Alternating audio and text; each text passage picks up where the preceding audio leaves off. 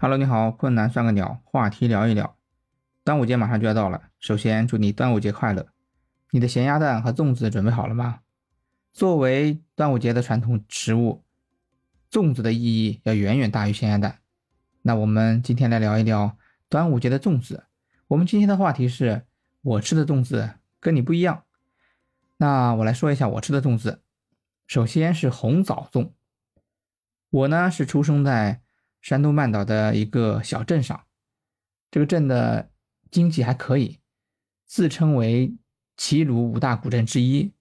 在小镇最繁华的地方呢，是一个十字路口，在每天早上，这个十字路口摆满了各种各样卖早饭的人。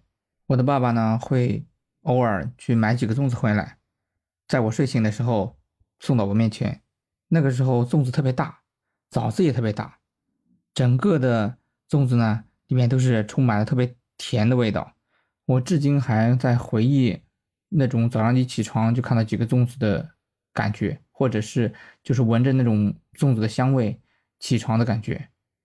那后来呢，到南方来上学，然后就接触到了这一个肉粽，就觉得这个世界上竟然有这样的神奇的东西，把肉可以放在粽子里。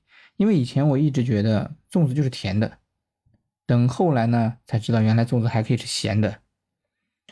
再后来呢就在南方定居了，就会经常吃到这一个肉粽。嗯，我的丈母娘呢，她知道我喜欢吃这种肉粽，就会经常会做一些。自己做的肉粽呢，当然肉会比较多。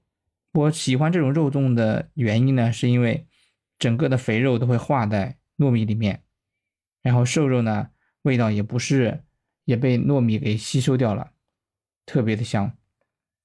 后来呢，从前年开始，从我的表姐那边得知还有海鲜粽这种东西，我一直很想去吃，但是呢，我也没有去买，因为我觉得，嗯，留个念想吧，等到合适的时候，总归会吃到的。那以上呢，其实是就是我吃过的粽子。回到我们的话题，我吃的粽子跟你不一样吗？其实是一样的。只不过我的经历跟你不一样，因为我觉得红枣粽、肉粽、海鲜粽分别代表了我的过去、现在和将来。红枣粽代表是回忆，对以前幸福生活的回忆、幸福童年的回忆。那肉粽呢，代表的是对现在生活的享受、对现在生活的满足。海鲜粽代表着我对未来的希望和一些期盼。我不知道你有没有跟我类似的经历，嗯，也不知道你吃的是什么样的粽子。不过应该跟我也差不多。如果你有跟我不一样的，可以在评论区给我留言，让我知道你吃的是什么。以上呢就是我们今天的话题，感谢你的收听，期待我们下次的分享。困难算个鸟，话题聊一聊。下次我们准备聊一下，你用哪些理由来作为你不想干活或者不想动的借口。再见。